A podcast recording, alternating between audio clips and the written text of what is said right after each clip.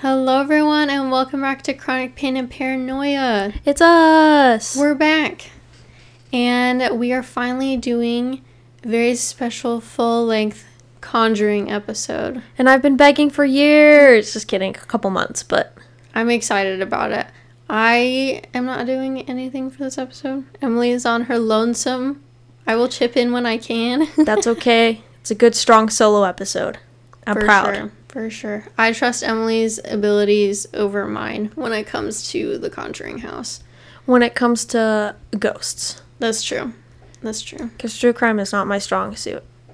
I for me it's My neighbor's literally chopping wood.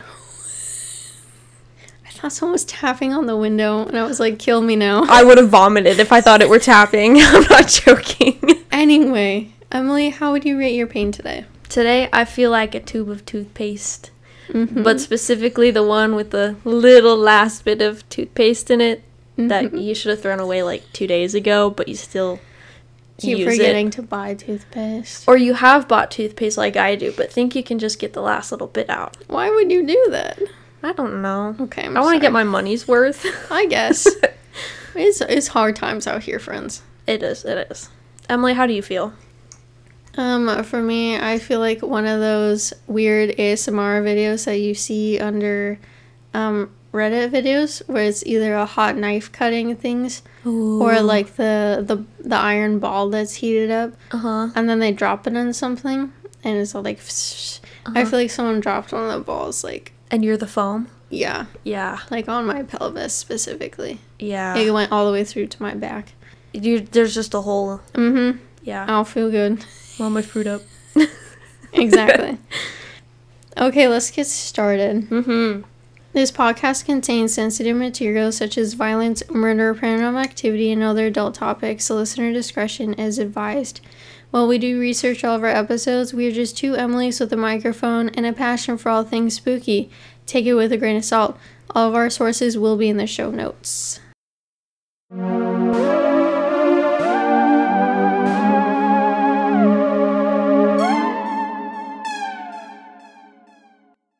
So, Conjuring. Have you seen the movie? I haven't. I did not do my homework. I I'm sorry. I'm sorry. I've seen both Sam and Colby specials though. That's okay because I All have the movie them. plot written out because I knew you hadn't seen it.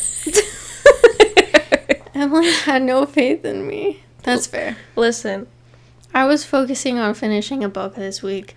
I know you have to tell me how that goes. I need to read the I book will. now. Um, I thought we would talk about the movie really fast because it's kind of pivotal. Like that's where Mhm. people really truly learned about it. Yeah. Um, even though it's an Ed and Lorraine Warren case again, I don't need to mention how I feel about them for the umpteenth time. Yes. Um, because we talk about them too much. Yes, we do, especially last month. Yeah. Well, I had a case specifically from them. Yeah.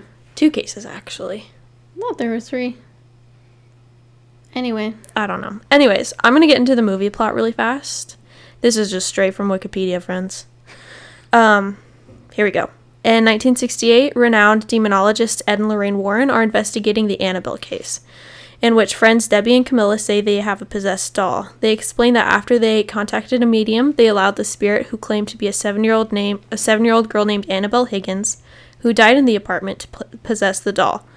Unable to get rid of the doll as the hauntings became more disturbing, Debbie and Camilla decided to desperately reach out to the Warrens. The Warrens then explained how the doll was never really possessed and was a conduit for d- demonic a conduit for a demonic spirit that manipulated Debbie and Camilla so they would eventually take over one of their bodies. Cutscene. And then it starts three years later in 1971 with Roger and Carolyn Perron when they move into a farmhouse in Harrisville, Rhode Island with their five daughters Andrea, Nancy, Christine, Cindy, and April. That's a lot of kids. Yeah, five daughters. Wow. Fun. Um, their dog Sadie refuses to enter the house. A minor mishap during a game of hide and seek results in a discovery of a boarded up entrance to an unknown cellar. Paranormal events occur within the first few nights. Every clock in the house stops at 3:07 a.m. Carolyn awakens with an additional large bruise each morning. One day, Sadie is found dead in the yard. Oh. Carolyn and Christine both encounter a malevolent spirit. Um, so kind of just right off the bat gets into it. Mm-hmm. And so then, like, all these creepy hauntings start happening. Carolyn contacts the Warrens. The Warrens come investigate, and immediately Lorraine's like, This is spooky. Like, you've got something dark. Something's going on. Uh huh. So the Warrens come in, they start investigating. So to gather evidence, they place cameras and bells around the house with help of their assistant Drew Thomas and police officer Brad Hamilton. Further research reveals that the house once belonged to an accused witch named Bathsh- Bathsheba Sherman, um, who sacrificed her week-old baby to the devil and killed herself in 1863 at 3:07 in the morning after proclaiming the love of after proclaiming her love of Satan and cursing all who take her land. Um, of course. yeah. As you do. So one morning, Bathsheba, like, clearly possesses Carolyn, Mm-hmm. and you're like, oh crap, because it's starting to look like the um, what's that scary movie called? The ring? No, it's the old one with the girl where she broke her back. The Exorcist? The Exorcist. It's got like the Exorcist makeup looking stuff. oh, okay. Yeah. Um, that night, the group hears a spirit luring Cindy into a wardrobe where she reveals a secret passage. Lorraine enters the passage and falls down to the cellar where she sees the spirit of a woman whom Bathsheba had possessed long ago and used to kill her child. Bathsheba attacks Nancy. The incident is caught on camera. The Warrens conclude it is sufficient evidence to receive authorization from the Catholic Church to perform an exorcism, but Father Gordon explains that approval would have to come directly from the Vatican, Vatican, because the Perron family are not members of the Catholic Church. We're almost there. the Warrens' daughter Judy is attacked in the Warrens' home by Bathsheba. The Perron family takes refuge at a motel, but Carolyn takes Christine and April back to the house to kill them. Ed, Lorraine, and Brad find Carolyn in the cellar trying to stab Christine. Like with scissors, I think. Ooh. Yeah. Like, you know, those fancy s- sewing scissors that you're not supposed to touch. Um, Lorraine warns that if they take Carolyn outside the house, Bathsheba will kill her. So they tie Carolyn in a chair, and Ed attempts the exorcism by himself. This I- part's not recommended. No. Like, Don't do that. don't do exorcisms by yourself. No. Also, there's a sheet over Carolyn while they're doing the exorcism. Have you seen it? Yeah. Sorry, Chris is in the room. I forgot to mention that. um, it's spooky because she like vomits or like coughs or something, and blood comes out, and it's like all over the sheet where her like head is during the exorcism. Creepy. Um. Though Carolyn escapes and attempts to kill April, Lorraine is able to call to her by reminding her of a special memory she shared with her family because Lorraine's a psychic medium or whatever. So at the beginning, Yeah. she saw a memory of Carolyn's where the family was at the beach right before they moved into the house. Mm-hmm. So she shared that with her family, allowing Ed to complete the exorcism, lift Bathsheba's curse, and, contem- and condemn her back to hell. Dun dun dun.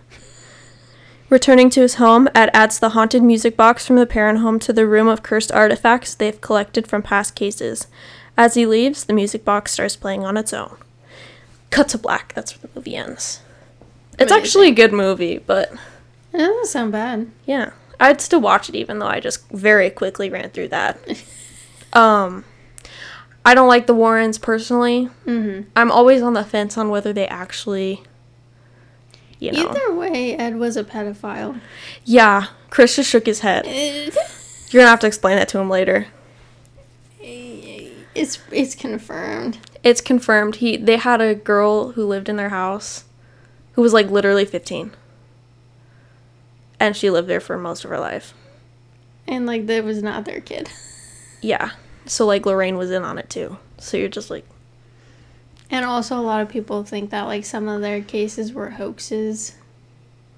Which is unethical. hoaxes or like they showed up just to get the money. Mm-hmm. Or they made things worse. They did in this case. Yeah.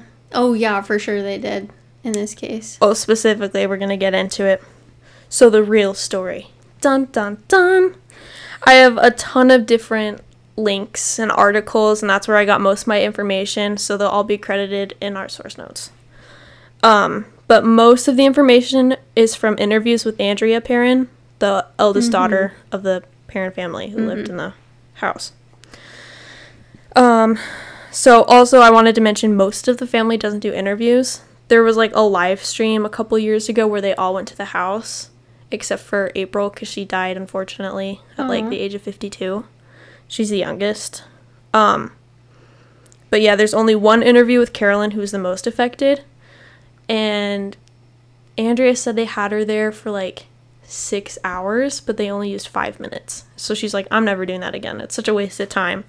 No, that's messed up. It was also paranormal witness to call them out. like what? Paranormal witness? She was there. Yeah, that's weird. Yeah. Okay. So on to the real story. Um, in 1971, the Perron family had their fill, or 1970, the Perron family had their fill of life in the suburbs. They decided that they had a need for a simpler life in the country.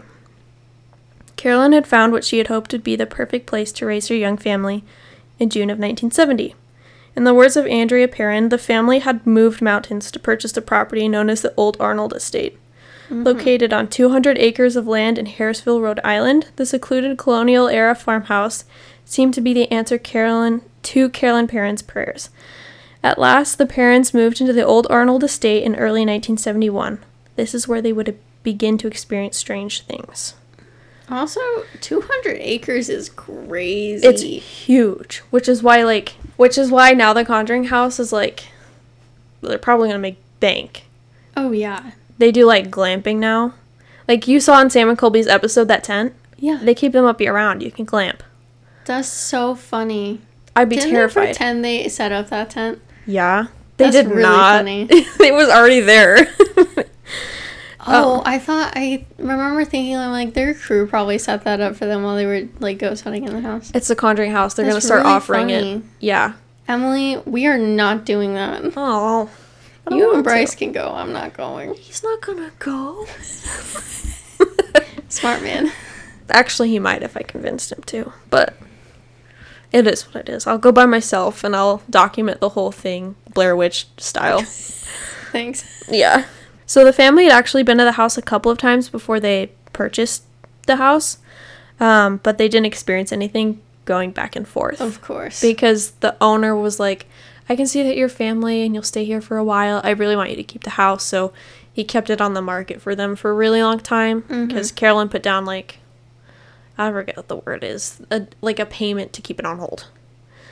Um, but as soon as they purchased the house, things got spooky, like the day of moving in. Interesting. So Andrea Perron wrote three books called House of Darkness, House of Light in three different parts. Mm-hmm. Um, and she had mentioned that she had seen a man with Mr. Kenyon, the previous owner, the very afternoon they were moving in. He actually hadn't moved out yet, which is why he was still there, but the whole family adored him, so they're like, okay, we'll help you move out, whatever. Um, so Andrea said she could see the person staring at him and went to ask who her mom who he was. Her mom had said that there was no one there with him, as his wife had died previously and his son was set to arrive later in the day. One by one, though, the daughters would come in and ask who the man was. The mom was too busy, so she just kind of shook it off, and they all just assumed it was a neighbor. Ew. I don't like that. Yeah, I'm gonna revisit that one later. Um, but before Mr. Kenyon had left the house, he made sure to let Roger, the husband and father, um, know his spooky final words of advice. For the sake of your family, leave the lights on at night. Uh, Those were his parting words for that day. I'd be like, oh, Like what? did we already close on this? So we signed those, right? The truck's still outside. So things only got spookier from there. The family would go on to experience ghostly activity for the next 10 years in the house. They stay there for 10 years? 10 years. Uh huh. Jeez. So now I'm going to get into the ghost. I wonder what their mortgage payments were. Probably not a lot because Carolyn put down $500 in escrow. Yeah. Ooh. Which was everything they had in their bank account, Yeah. other than like enough for bread and milk for the week or whatever. Wow. She did it behind her husband's back, by the way. Tea. The tea. You can read it all in Andrea's book. What Uh, a woman. What a woman. I love her. Uh, so at first, the ghost or demon spirits, as the paranormal investigators, the Warrens thought of them, were harmless. Described variously as opaque or somewhat solid in appearance, there were many spirits present in the old homestead. One ghost smelled the flowers, while another would gently kiss the girls goodnight in their beds every night. We know who that is. I know Uh-huh. who that is. Yeah, because you've seen Sam Colby. Yes, I have. Uh, I recommend go watching their videos, everyone. They're kind of cringy, cheesy, but we love them for it. It's like I showed them to my friend recently, and she is like, "Emily, this is literally like OG YouTube." Yeah. She like it's like so like nostalgic, and I'm like, yes, I think that's why I like it. mm-hmm. Partly, I just love a good ghost story. same. Um. Yeah, so one would kiss them and kiss them goodnight. They would think it was their mother, but eventually they learned it wasn't. Um. That's kind of creepy. Yeah. Another appeared to be a small young male that the girls would watch, mesmerized, push cars, push toy cars around the room, propelled by an invisible hand. Mm-hmm. And he would later be the only one to like self name to the family. I think. Yeah. His name was Oliver. I forgot his last name, but. One apparition, presumably a female ghost, was a welcome presence in the home. The parents would often hear her sweeping hear sweeping noises coming from the kitchen. When they entered the room, they would find the broom had been moved to a different spot in the room, with a neat pile of newly swept dirt sitting in the middle of the floor, What waiting to be deposited. That's, That's the so kind of ghost. I need in my life. Manny was another spirit that the young Perron children loved. Manny was believed to be the spirit of Johnny Johnny Arnold. Sorry, I'm losing my voice. Who had committed suicide by hanging himself in the attic of the house in the 1700s. Manny would appear before the children, often standing nearby quietly watching the children going about their daily activities, a crooked smile on his face, mm. amused at the children's play. If eye contact were to be made with Manny, he would withdraw from sight just as suddenly as he'd reappeared. He was presumably the same ghost that was watching Mr. Kenyon the day they'd moved in. Oh, okay. Um, so he just likes observing. yeah, in an interview, Andrea said they named him Manny because he was a man. Creative. Yeah. I forget which sister did it, but hmm the links to everything is in below, so if you want to look it up, you can. In addition to ghostly entities, the parents say they've witnessed many other odd and unexplained phenomena. Beds would levitate several inches off the floor, telephone headsets would hover in the air and then slam down onto the base of the phone when someone entered the room, and various household objects would glide about the house on their own. hmm Often chairs would be pulled suddenly from beneath an unsuspecting guest, and pictures would tumble from the walls. The parents once reported seeing orange ooze blood and a wall dissolve into nothingness. Orange ooze blood. That sentence never seemed right to me, but I just went with it. Um, not all the ghosts at Harrisville were welcome visitors. Some would yank the girls' legs and hair during the middle of the night. Others would loudly bang at the front door of the home with such force that the entire house would shake. Doors would slam shut on their own while others would stay frozen in place, unable to shut no matter how much force was applied to them. One entity in the home routinely kept the family awake as it continually cried out in the night for mom, while another apparition tortured eight year old Cindy, telling her over and over there are seven dead soldiers buried in the wall.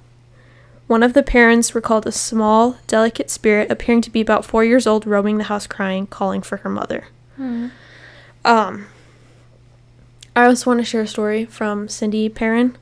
Andrea told this. She never wrote it in her book or shared it anywhere besides the podcast.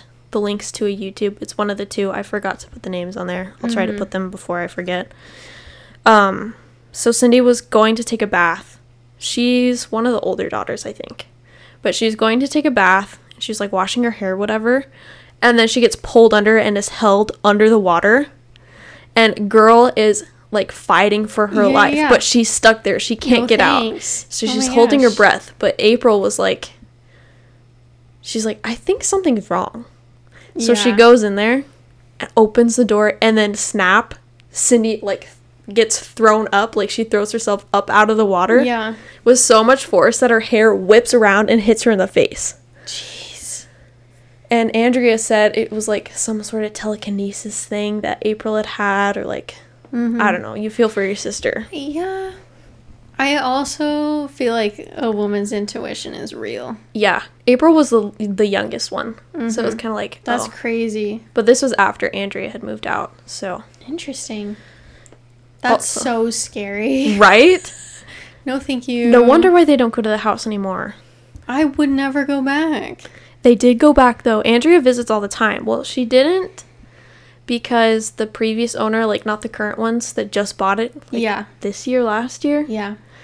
Um, they had a falling out. And because people kept coming to like visit the Conjuring house, like before they did tours and stuff. Oh. And so the house owner was like, "Hey, um I don't experience any ghostly activity at all whatsoever. Um the parents are lying, their whole story's fake." And Andrea was like, Oh. like what? "Dude, You weren't there. Yeah. well also they think she was lying, just get everyone away." Yeah. Because other people had, you know, had ghostly evidence activity Yeah. besides like, her. so much evidence has been collected at that house. It's ridiculous. Yeah. Um I also wanted to mention that the girls' beds would shake at the same time every morning Yeah. at like 5 something. Yeah, like five five something in the morning. Yeah, so it's different from the movie, but kind of the same. Mm-hmm. One of the spirits was so evil the Perron family to this day will not disclose what it did to them. Andrea Perron hinted that the unmentionable spirit may have molested some of the young girls. Oh my gosh. Yeah, when asked about the spirit during an interview, she avoided the question, telling a reporter, "Let's just say there were very there was a very bad male spirit in the home with five little girls." Oh my Which gosh. is terrifying. That's terrible to think about. Yeah. Um, so those are kind of just the things that happened throughout the 10 years, just a little bit. I want to get into the history of the house, and this is pulled directly from the Conjuring website. Well, one of the things that Sam and Colby mentioned a few times, another spirit they called the crooked neck lady. Mhm. She was a spirit who had really long black hair, and she was wearing like a white nightgown. You know, very stereotypical ghost, Me if I were ghost. literally. But she had a crooked neck as if like it had been broken. Mm-hmm.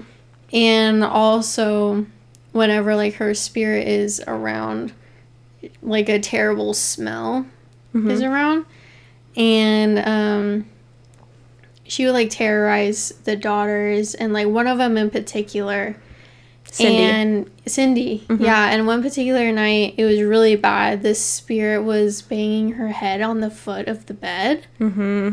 And she was so scared that she just like closed her eyes and like turned over and was like god please help me and Uh-huh. it stopped and she never like saw the spirit again That's what I would have done. I'm Same. like, I'm not talking to that thing. Some that people, one probably scares me the most people think she lives in the basement yeah, some people think she's Bathsheba yeah because of the, the bent neck. yeah She supposedly hung herself to kill herself. hmm Uh, so that's fun. But we also i'll let you get into that Yeah, yeah. We'll move on. It's okay. just wanted to mention her Yeah, throw anything Don't else in you her. want. Don't like her. She's creepy. She's weird. hmm Um, so the history of the house, because you know Cindy had said someone was telling her that like seven dead people were in the wall. yeah yeah yeah Uh, I don't think I have this in my notes, but later on, the current owner of the house had done a radar ground search, yeah and they found seven bodies mm-hmm. buried on the property. And Spooky. you know, battles happen there during like the wars between the settlers and the natives. That's what I'm going to get into. Sorry, go yeah, ahead. no, you're good. I'm just gonna get into it. Um, the Conjuring House land precedes its colonial records by thousands of years, while it was occupied by the Nim. I don't know what that word is. I'm sorry. It's a it's a local tribe. Um, prior to Roger Williams purchasing the land as part of the establishment of the colony of Rhode Island and Providence plantations. Having been expelled from Massachusetts Bay Colony for espouting freedom of religious worship and separation of church and state, Roger Williams established Providence Plantations in 1636 in Narragansett, Rhode Island. that was a big word. In 1639, Gloucester, now Burrillville, Rhode Island, became part of Providence Plantations, including this estate deed to the Richardson family. The land was deeded in 1680 and was surveyed by John Smith, one of the original Virginia colonists that we talked about last week. Oh yeah. Roger Williams believed that the best way to preserve the land was to deed large parcels to those who could choose to follow him in his teachings. He did so to protect to protect it from a rather overt encroachment from Connecticut and Massachusetts. The original state estate deed to the Richardsons was more than a thousand acres. Oh. It was subsequently sold off in parcels to families in the area who are still there hundreds of years later. That's crazy. Yeah. Because women had no rights to property. Boo. Their estate transferred through marriage from the first colonists. The Richardson family to the Arnold family. From the Arnold family, it transferred to the Butterworths and then to the Kenyons before being purchased by the parents in 1970s. Which is not a lot of families for it being, you know, 1680. No, it's not. Um, in 1980, the Schwartz family purchased the property and sold it to Norma Sutcliffe in 1987. Corey and Jen Heinzen purchased the property in 2019 from Norma and launched the business to allow investigations and day tours. In May of 2022, Jacqueline Nunez purchased the property and the, is continuing to grow the business, which is the current owner. Jacqueline slays. She slays. We love her. Um, the house as it now stands was completed in 19 or in 1736, 40 years before the signing of the Declaration of Independence. Wow. It's that, is old. so old. Yeah. This magnificent homestead has survived countless storms, King Philip's War, the Revolutionary War, the Civil War, and the unbridled growth of the industrial age in America. That's crazy. This house is a testament to the needed to the need to preserve history. Eight generations of one extended family had lived and died in it, and apparently some of them never left. Um, history has a story to tell. We will never know all of it, some of which has been lost to the annuals of time, but one thing is certain, there are very few places uh, there are few places like it which remain intact, and it deserves reverence for national treasure that it is. Um, it still has the original walls, like there are no insulation Yeah. they've like repapered it or whatever, but and built on it. You But- can tell, like, in the videos, like, that's an old house. Well, and you know in the girls' room how there's that window? That was that used to be the exterior wall. So they Oh, built that yeah. whole side out, hmm which is crazy, but the walls are paper thin. She says it gets really hot and it also gets really cold. It looks like it gets freezing in the winter. That's why they moved. It was like unbearable. That's why they moved. It would do. well, it was built in the 1700s. What Ugh, do you expect? Cold. So now I'm gonna get into a little bit of Bathsheba Sherman, the one everyone blames this on. Uh huh. I'm gonna get into it really fast. Andrea Perron Yes. does not believe Bathsheba Sherman is behind this. I don't think so either. She thinks that Lorraine kind of made it up, felt a bad presence, was like, Bathsheba. But she didn't even live there. Like, she lived down the road. Like, huh? Blaming it on the neighbors, as always. Like, she was still a bad person, but, like, dude. Yeah. Yeah. Which we're going to talk about. This article that I took her information from uh, goes really heavy into the idea that it is Bathsheba Sherman, so I just kind of wanted to let it be known someone who lived in the house for 10 years doesn't think it's her.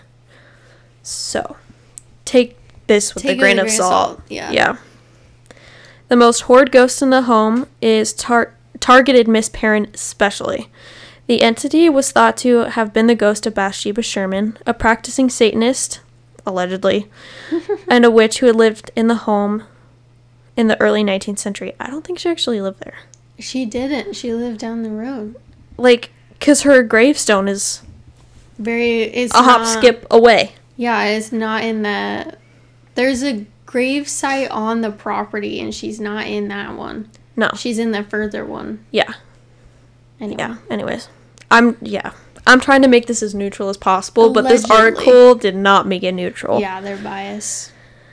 Um, so she died supposedly on the land, hanging herself from the tree behind the barn. Bent neck lady. You know, Yeah, yeah. It was theorized that them not being super religious, them being the Perron family, was to be a primary factor for the particularly violent and active nature of Bathsheba or the entity's treatment of the Perron family. That doesn't make any sense. If she was a Satanist, why would she want them to be like religious? she, I don't know. Okay, sorry. I don't know, but credence to this theory is strengthened when it's learned that the only previous resident to not report any odd occurrences was a local minister. So he was the only one not to experience anything. So I'm like, Whatever. but also, why would he want to say anything? exactly. So I don't know. And then Lorraine, you know, Lorraine goes on to explain that it was not important. She said, You only, which I kind of believe, this kind of part a little bit. You Mhm. only have faith as your protection. I always had my faith. God protecting me allowed me to do this. At this particular time, the parents did not have religion, and it was very dangerous. I think. I don't know. But also, like, just because you're not religious, that doesn't mean you're open to being harmed by More than negative anyone else. Yeah, that's kind of what I was trying to get at. Like, I think this is just a very active spot, uh huh. and just, you know, maybe the minister didn't have as big of a family as the parents did. They had a very big family, more energy to feed off of, And, that's what a lot of people think. people to pester. Like, But also, I think that's more likely. Yeah. I think it helps you bring, it helps you feel more comfort with religion, but Yeah, I'm not going to make this a religious podcast. Yeah. I don't know. I just I feel like that's a harmful thing to spread if we just say like yes. you're not going to get haunted if you're religious cuz that's not true. Anyone can get haunted. Exactly. Ghosts don't care. There's haunted churches. Ooh. You know? Yeah. That's the one Sam and Colby one where they went to the asylum and they got all the evidence in the chapel. Oh yeah. You seen that one? It was good. I think so, yeah. This was Sam and Colby episode. Bathsheba Thayer was born in 1812 in Rhode Island and married fellow Rhode Islander Judson Sherman on March 10th, 1844. When alive, Bathsheba had lived a life of solitude. An outcast of the community, she lived in after being accused of killing her young baby as a sacrifice to Satan. The baby's body was found to have been impaled in the head with a sharp object. Lacking evidence, the case was eventually dropped. So it could be seen as an accident, which is why it was. Yeah. Bathsheba was believed to have three other children, none of whom survived past the age of four. Her children may not have been her only victims. Whatever. Bathsheba Sherman was also known to have brutalized the staff, often starving and beating them for minor infractions, which was probably true. Probably. When Bathsheba died on May 25th, 1885, the coroner wrote that he had never seen anything like it. Her emaciated body had eerily solidified, seemingly turned to stone. It was easily recognized. Rigor mortis, mama. I don't know because you think you'd recognize Is he rigor okay? mortis. I don't know if it was like Maybe it was an older body than he was used to. you get kind of more liquidy as you get old. The body gets older though. You putrefy because they don't have embalming. That's true. Maybe it was fresh. I don't know. But you think he would know what rigor mortis is, having worked with bodies. But it was the 1800s. Yeah, they Also, he could have just said that since no one liked her. Yeah, I know. I'm like, eh. all of this feels so fishy with like keeping in mind like how wary people were of anyone who was different how wary people were of witches like Mm-hmm. how do we know this is true we don't Granted, she probably was being terrible to her staff, but I mean, but also kids died so easy everyone died then. so easy. You didn't live past the age of 30. no You were lucky if you made it doesn't mean she 35. killed them yeah. i don't know I don't know either. Um, supposedly, it was easily recognized that Bathsheba had her favorites in the household. I said, or different named entity. It tortured Carolyn, um, and one of the daughters, Cindy, uh, Yeah. while lusting after Mr. Perron. That was true. Like the ghost, hmm like was weird with him. During their stay, equipment in the home frequently broke. Roger Perron would take the broken machinery, machinery down to the cellar to repair. While working, he often felt the entity touching him, gently caressing his neck or running her ha- hands down his back. i like it Yeah. But while longing for Mr. Perron, the entity hated Carolyn, kind of like in the movie. hmm It was clear that it wanted Carolyn out of the house. In August of 1977, an article in the local Providence Journal described the appearance of this entity. Miss Perron said she woke before dawn one morning to find an apparition by her bed, the head of an old woman hanging off to one side over an old gray dress. Mm. There was a voice reverberating, Get out, get out. I'll drive you out with death and gloom. Fun. woof In the beginning, the entity's treatment of Carolyn was merely cruel. Carolyn would be pinch slapped or have objects thrown about her. Her greatest fear of fire was soon discovered by the entity and used repeatedly to strike terror in her, as Bathsheba banged torches against her head while demanding that she leave the home immediately. As time progressed, the, the attacks grew harsher. In one instance, Carolyn was lying on the couch when she felt a sharp pain in the calf of her leg. She examined her leg and found a large bleeding puncture wound that looked as if a large sewing needle had impaled her skin. Mm. Later, after threats failed to motivate Carolyn to leave, it took a different a, it took a different tact and attempted to invade Carolyn from within. Believing that Carolyn had been possessed, um, the par- the parents called the psychic investigators Ed and Lorraine to assist them. Um,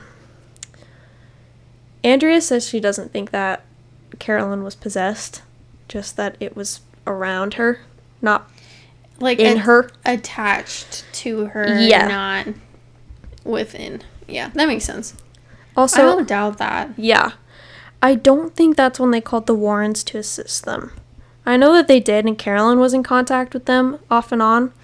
Maybe this is one of the times they called them back, Yeah. not like the first time. Because they only visited a handful of times over the years. Yeah. Um, so I'm going to read some questions that Andrea had answered, like a little interview. Mm-hmm. Um, this is from freesat.co.uk, link in the description. So the question So, do you believe that Bathsheba was a malevolent spirit that Lorraine Warren believed her to be? No, I think that's very fair on Bathsheba. Bathsheba Sherman had a bad reputation for being very mean spirited, no pun intended, but she did not live there. She was born Yeah. of the Thayer family and married former Judson, yeah, about a mile and a half away. Um, but there were only few homesteads, so naturally all the neighbors knew each other. Yeah. And then she goes on to describe that apparently the baby died. We don't know what happened. It could have been an accident. And if you're going to call someone a murderer, you've got some real, you need to have some real evidence to back up that claim. Yeah. She lived with a terrible dark cloud over her for her whole life, and I cannot absolve her of her guilt. I don't know what circumstance the circumstances were, but I can be her great defender, and I have been. Unfortunately, when Miss Warren decided that she felt a dark presence in the house and said it was Bathsheba, then everything that happened in the house just got blamed on her. Yeah. And that's just not the case at all. At all. I just mm-hmm. don't believe that. And I've had a spirit connection with Bathsheba at her own gravestone. I've heard disembodied voices. She comes through the spirit box to talk to me. She's part of my consciousness and part of my life. And I defend her at every turn. Because, you know, unless somebody can prove to me that she was a practitioner of witchcraft, which I just don't believe because she would have been burned, she wouldn't have been buried in hollow ground with the rest of her family. True. Mm-hmm. That's very true. Um, and what she was accused of in life, she had lived a hundred years earlier, could have gotten her killed up the road to Salem. Yeah. That's just a dangerous word to throw around. Even today, in some parts of the world, women are slaughtered because somebody said that they're a witch. Exactly. I'm not saying that she was the most pleasant woman in life or the most pleasant spirit in the afterlife, but in some ways she lived a tortured existence. She lost three of her four children before the age of four and had this prejudice against her for years. I can't even imagine the hardships of living in New England back in that time. Literally. Um, yeah. I feel so I feel compelled to defend her honor. In the Warren's case files that The Conjuring was based on, Miss Warren basically blamed everything on her, but the real story is richer and deeper and more convoluted. They can't squeeze 10 years into a two hour film. Mm-hmm. So they uh, had named, I'm just going to read it actually. Apparently, you even had a family pet named Bathsheba. Is that true? Yeah, it was before we moved to the farm Interesting. and a name just kind of fell out of the sky. My mother named our little dog Bathsheba. We didn't know the biblical reference. We were just little kids, so we abbreviated it to Sheba. But given, but our given name with Bathsheba was as a little puppy. Oh my goodness! Yeah. And you know where did that come from? Which is spooky. So I'm gonna kind of move on a little bit. So there's the famous séance that happened. yes. I could not find anything on this, like on the internet. I had to go dig through her little books to find anything. Oh, really? Yeah. So, uh, there was no exorcism like in the film. It was a seance that went very wrong.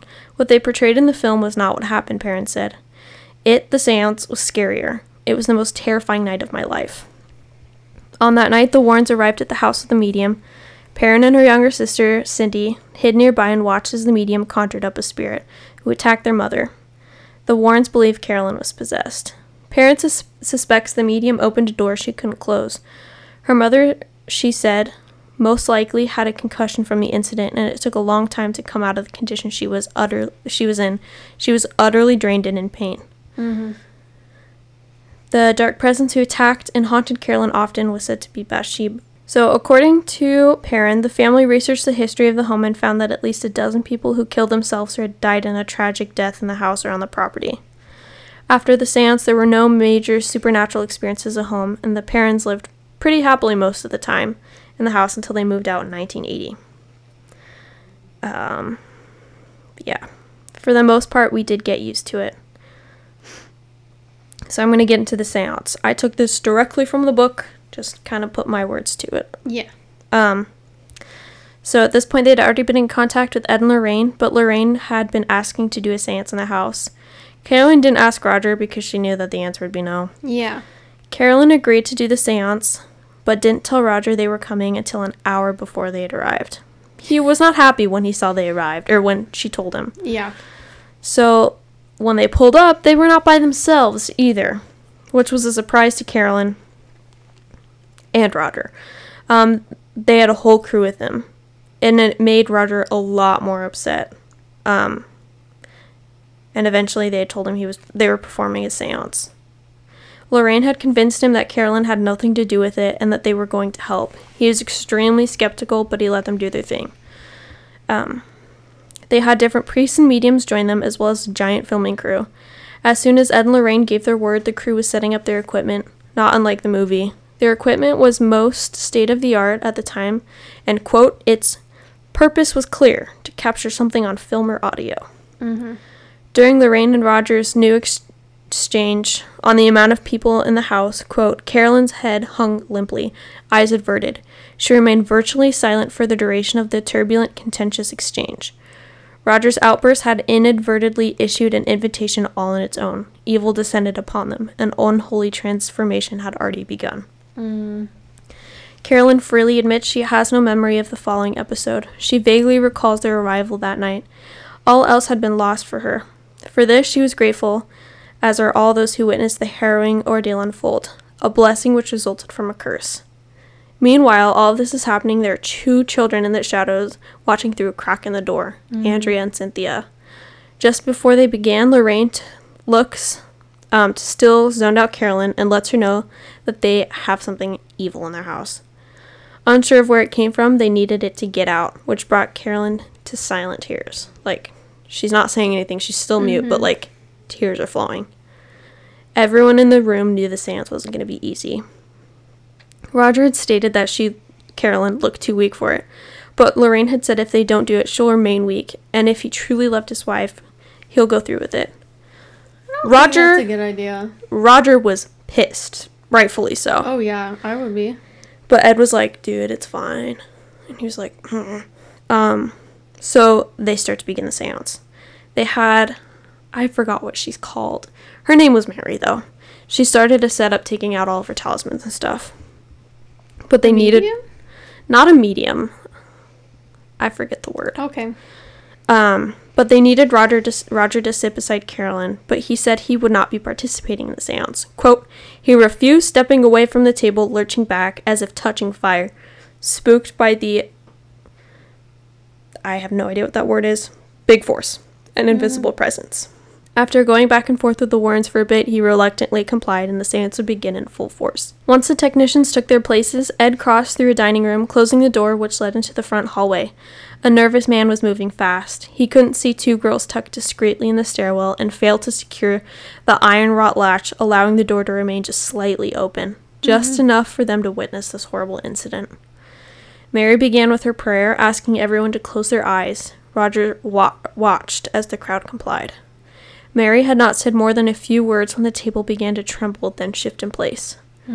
Carolyn's body recoiled and she began mumbling incoherent words. Once Mary had asked who was with them, um, more sounds were coming from Carolyn, like guttural.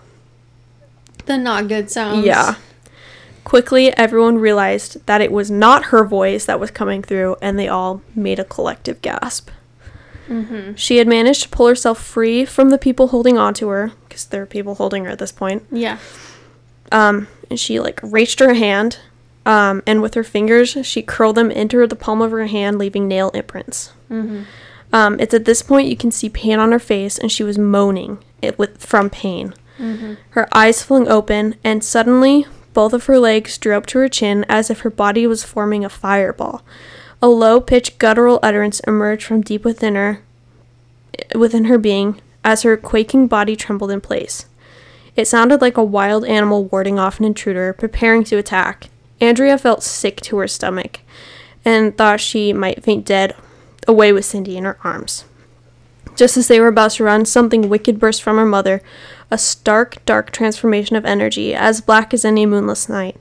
It was not of this world. Everyone present observed it in awe. Observed it in awe. Only Mary's eyes remained closed. She never saw it coming. Andrea goes on to write that the girls had never seen anything like this on the farm, and Roger's face told them all they needed. They saw their father truly in fear. Mm-hmm. The shrill screams came so suddenly no one was prepared. It rang through the rafters, sounds impossible for a human body to make. Roger broke the wicked spell, cast it in the shadows, jerking his hands free, bolting upright from his chair. Stop, he screamed. Um, his voice seemed to magnify a hundredfold. Stop this now. Ed stood up, grabbing at Roger's flailing arms to keep him from interfering. A howling, growling, horrific pain exploded out of Carolyn. Carolyn's chair lifted from the floor and flew straight back, traveling at the light of speed into the parlor. She hit the floor with such force everyone present could hear the air rushing from her lungs. Jeez. Roger leapt towards his wife, but Ed tried holding him back. He whipped around Dude, and stop. he whipped around and punched Ed directly in the face, dropping him to the floor. he had it coming. He did. Dropped him like a sack of potatoes. Yeah. A sudden horrendous noise rocked the house, emanating from the cellar, crashing and creaking, the sound of wood splintering and glass shattering, as if the structure was being destroyed within. Yeah. This was just the seance. That's not good. So eventually, everyone is kicked out. Ed was like, Get out of my house. I don't know what's going on. No one. You're all out. Everyone get out. So like kind of, you know. And as the technicians were trying to get all their equipment, they discovered that everything was destroyed. Everything had been wiped. They're no destroyed, Oh. like knocked over, like Mm-hmm. run through a blender essentially. Mm-hmm. And they openly wept. I would too, though. It was like state of the art equipment. and also that's really scary. Yeah, there's the sound they were hearing from the cellar.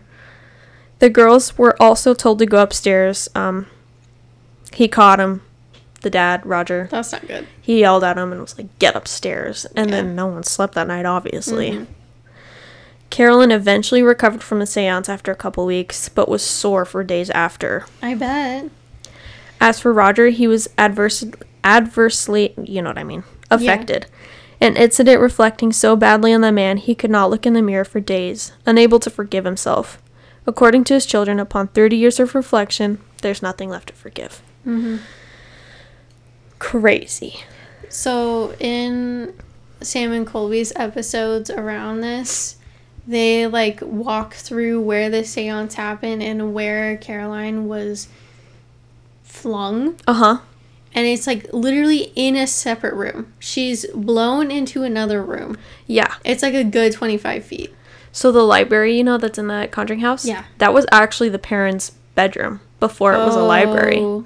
But they And were, I think they were in the dining room Yeah, yeah. and then thrown, she was thrown into that opening parlor. yeah. Yeah. right? So I kind of want to get into the parents' relationships with the Warren because the Warrens because T. it's not good. No.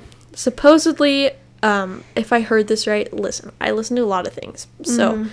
Andrea had said that Carolyn took note of everything and she sketched in a book in a journal. Mm-hmm. Lorraine had it, and they haven't seen it since. Oh my gosh, that's so shady. Yeah, I don't know if it was on Because purpose. like they came up with their own narrative about like what happened in the house. yeah. So yeah. she didn't want their the real story out there. Yeah. So the patriarch of the family had a rocky relationship with the Warrens, but Carolyn found their presence comforting. Ed and Lorraine Warren came to the Perron family house only six times a year for their investigation during their visit. Mm-hmm. Roger wasn't around most of the time. He was a trucker, I think. Oh. He was gone for a huge chunk of Yeah. time. Um, during an interview with Global News, Andrea mentioned that the Warrens must have felt Roger's dislike towards them. But her mother grew to trust Ed and Lorraine as she believed that they were actually helping them wholeheartedly. Their relationship with Ed and Lorraine ended after the seance, when Roger threw them out of the house. The Warrens only returned once to check on Carolyn after the incident. And the ties between them ended in 1971. I don't feel bad about that. Nope. Eventually, Lorraine had asked Carolyn for the rights to use their story, but Carolyn would go on to tell her no. Because Ed and Lorraine did their own case They movie did, things, but yeah. Given, oh, this is also from the interview from FreeSat. Mm-hmm. Uh, given Lorraine's Lorraine Warren's extensive experience as a medium, why do you think she was so convinced that Bathsheba Sherman was the entity behind the haunting? Do you believe that this was a mistake on her part, or that it left her ill prepared for the seance that nearly cost your mother your life? Yes. Yes, I left her ill. Pre- yes, it left her ill prepared for the seance. When I saw her a couple months before The Conjuring opened, she and I were invited for a private screening at the Warner Brothers studio. She told me during that weekend that we spent together that she and Ed were in over their heads the moment they crossed the threshold, and they just didn't know it.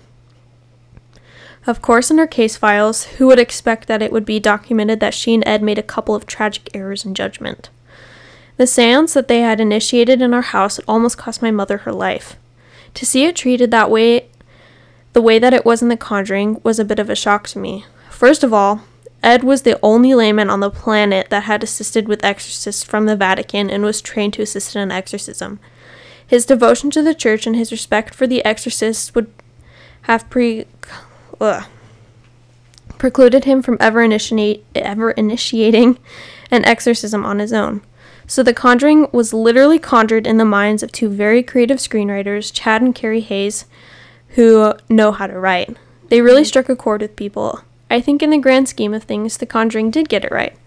In the moral arc, it did cover all the bases because it leaves people with the impression that the good conquers evil, love conquers fear, and the Perron family experienced an extreme haunting that they all survived. All of those things are true. The film also has a number of cosmic kisses in it, things like the writers could not have known, known about that ended up in the movie, including the dog dying practically as soon as they moved into the house. It didn't even mention that our dog Schultz had been killed in a very tragic accident within 10 days of moving the farm. Wow. And by it, I mean her book. Mm-hmm. Because the writers did read her book. Or Oh, all three okay. of her books. Or however many were out at the time. Um, there were so many people involved in the making of this movie, and we were all connected in consciousness. There, oh, I already said that. The prime example is a scene where the camera rounds the bedroom to what is supposed to be my bedroom, and there's a full art picture of a white cat on the mantelboard. I have that very picture sitting right here in my office. It was hmm. given to me by my mother's friend when we lived at the farm in 1972. I don't like it. I didn't know what the what made the set designer gravitate to this exact image and place it on the mantelboard in my bedroom. All of the wallpaper patterns they could have chosen, they chose the one that was inside the farmhouse that we repapered the walls with. That's weird. They couldn't have known because they never saw any inside photographs of the house. I didn't know. It's universal. It's cosmic. It's spiritual. It's beautiful and horrible. It's everything all wrapped into one thing. The movie got, um, yeah. And Andrea goes on to say, like, she loved that house. The whole family loved that house. Yeah. It's good and bad. It's not as evil as, like, the Warrens portray, Yeah. portray it. Um, also, I wanted to mention the Raggedy Ann doll, Annabelle. Yeah. I have no idea why she's in the movie, It's not connected to the house at all. and that always confused me. I'm That's like, a completely different story. I was always so confused as to why Annabelle was there, but they just threw it in for writing purposes, I guess. Um, and lastly, I just wanted to talk about Sam and Colby's conjuring experience. Oh, Because yes. Andrea had actually said in an interview, um, she fully believes Cody and Satori, oh, yeah. which is very hot tea right now. also really quick before we get into to them, which Uh-huh. I'm excited to talk about. Um, with this seance, you mentioned that the medium slash spiritual woman who was there opened a portal that she could not close. Uh huh. A lot of people believe that's why the house is so active now. And that's why there's so many spirits there besides the ones who were connected to the house in the land to begin with. Yeah. It kind of just became like almost like a spiritual vortex. Like Vortex, there's a lot of magnet. there, Yeah. and like spirits are just allowed to exist there. Mm-hmm. And I don't know, from my impression, there's a lot of spirits there, good and bad, and just, you know, regular people. Just vibing. And like, I think it was a few negative spirits that were tormenting the Perron. Yeah. family. I don't think it was Bathsheba. No. I don't think it was just one spirit that was connected and like torturing them. It was probably several. Yeah. Um, but It's raining.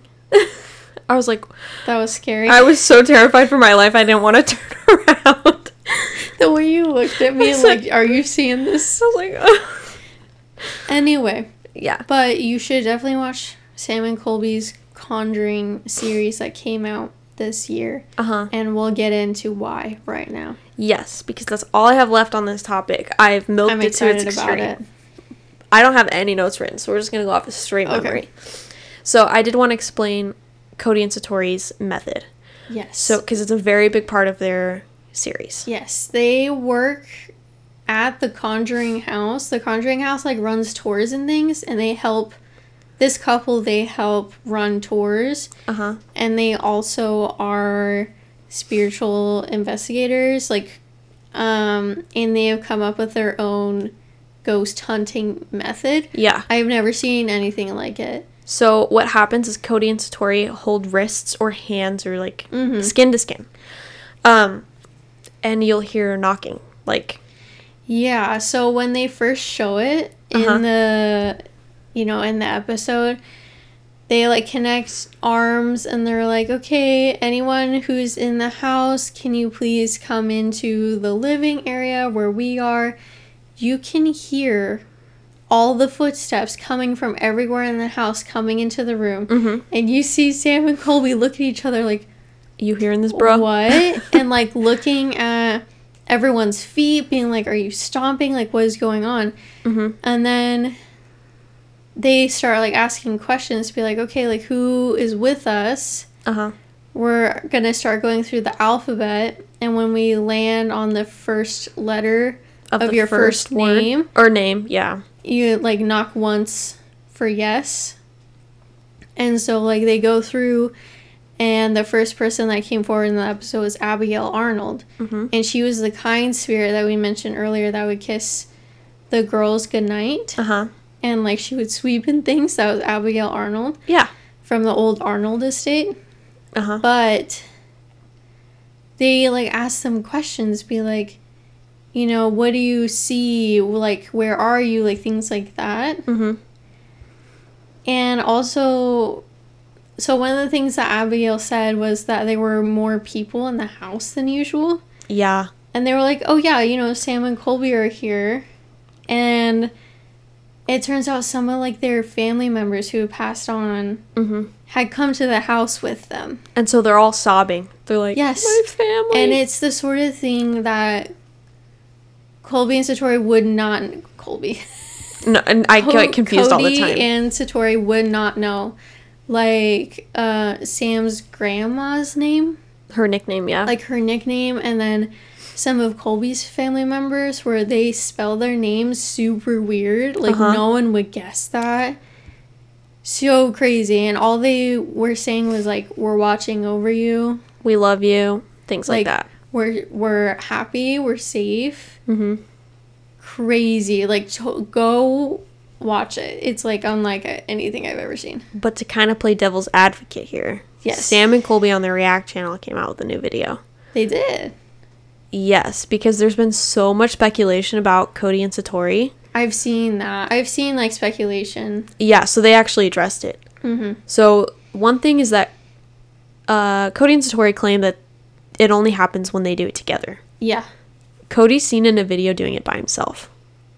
Oh, okay. Yeah, so That's they're like, that's sus. And then people think it could be like um, joint popping, like toe popping I or saw that. That's ridiculous to me. That's the way that the Fox sisters did it in like the 1800s, early 1900s. Do you know who they are? I think I've heard of them. That's a whole nother episode, but basically they claim to talk to spirits and it's same thing, knocking on the walls, Mm-hmm. but they were found to be frauds. Like Yeah. physically frauds. Yeah. So, I don't know. You have to go watch them explain because I'm kind of on the fence now because they asked Cody and Satori like, "Hey, can we do more experience to experiments to rule these out?" And they were like, "No." That's interesting. So I'm kind of sus, but like they also say you don't, you're not in the room with us. We can kind of feel it around the room, but there's also the theory of like suggestion because Satori points to where the sounds are coming from. That's true. So Yeah. I don't know. It's kind of just like you have to be there to experience it. The one thing that gets me is that like Sam and Colby said they felt the vibrations in the floor Uh huh. and they like looked and they couldn't see any people's feet moving in the room and also if it was something like joint popping you wouldn't be able to feel the vibration of that in the floor maybe Moving around. maybe if like you were holding their hand you could feel that Yeah. I don't know though. But also, i understand trying to debunk it They're i trying- really really do they're trying really hard because they're also like, we discovered that actually all the information about us can be Googled. Like, yeah you'll have to watch the React video. Yeah, but yeah. it's crazy. They got good evidence though from the Conjuring House because they stayed at it for a week. yeah I'm trying to remember all the evidence. the ev- and also i don't know I don't know either. I think one of their other videos when Amanda was with them when they caught the thermal image was spooky. that was really scary They caught a thermal image of like a little boy in the like corner. peeking around a door It was in the it was in the mirror, or uh, not the mirror, the window, in the bedroom. The one that was that used to be the exterior window. I think, yeah, I think you're right. Yeah. Anyways, I just wanted an excuse to talk about them, but that's the Conjuring House. Yeah, let us know if you end up watching Any of the, the Conjurings. videos and, you know, letting us know what you think about Cody and Satori. Uh huh. For me, like, I can't wrap my head around a feasible way to debunk it. I'm Does on the that make sense? Yeah, I'm on the fence just because I also know that Satori's dad is from Ghost Hunters Taps. Yeah. I, So I'm do, like- I did know that. It's sus, but it's kind of cool if it is true. I don't know though. I kind of just have to be there to know for myself. That's kind of Yeah. how I feel. And also, uh, supposedly, allegedly, there was a family member there from one of their producers. He's not Googleable. Yeah, I'm not sure about that one. I didn't watch the whole video to be honest with you. But I don't know. yeah, it's For like you kind of have to know that he's going to be there.